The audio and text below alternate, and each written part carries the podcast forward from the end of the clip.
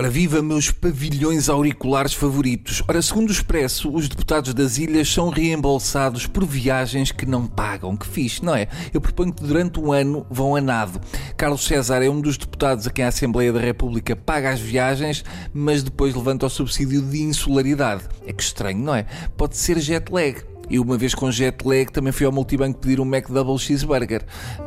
Um, portanto, eu aposto que o Carlos César acorda uma hora mais tarde do que os seus colegas deputados porque é menos uma hora nos Açores.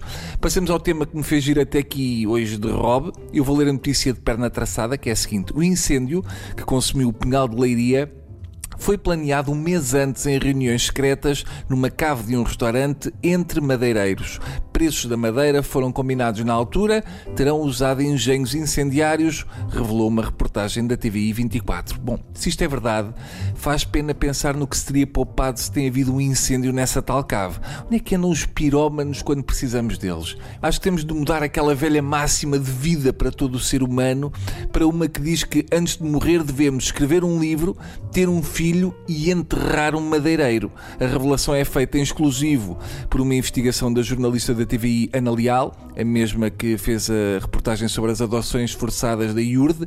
Ana Leal anda a meter-se com madeireiros e malta de IURD, portanto ainda acaba pregada numa cruz. Nunca é de menos recordar que Jesus e José eram carpinteiros. E isto, atenção, que pode estar tudo interligado. Seja como for, se foi verdade, na sequência daquela reunião numa cave de um restaurante, mais de 80% do pinhal de leiria foi consumido pelas chamas.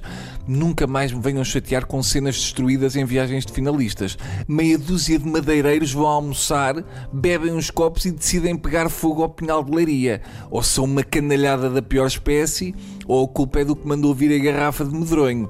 A sorte desta gente é Dom Dinis já não estar vivo. Se Dom Dinis ainda cá andasse, passava esta malta toda pela laminada espada, ou matava-os à fome. Cada vez que fossem comer uma Santos, pedia a Dona Isabel para transformar o pão em rosas. Havia de ser eu a decidir e ficavam presos à água e a sandálias para o resto da vida. Fazendo fé nesta reportagem, os madeireiros, os Big Ones, prepararam os fogos com um mês de antecedência. Deve ter sido para irem de férias na boa. Imaginem que a mulher de um deles dizia: ah, Estava aqui a pensar em irmos acampar para o Pinal de Leiria lá para meio de outubro.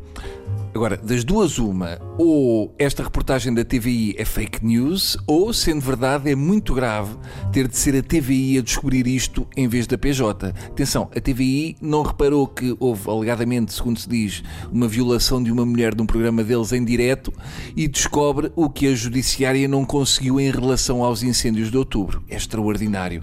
Agora, a PJ só se livra de uma vergonha se conseguir descobrir a quem pertencem todos os segredos da Casa dos Segredos. Até amanhã.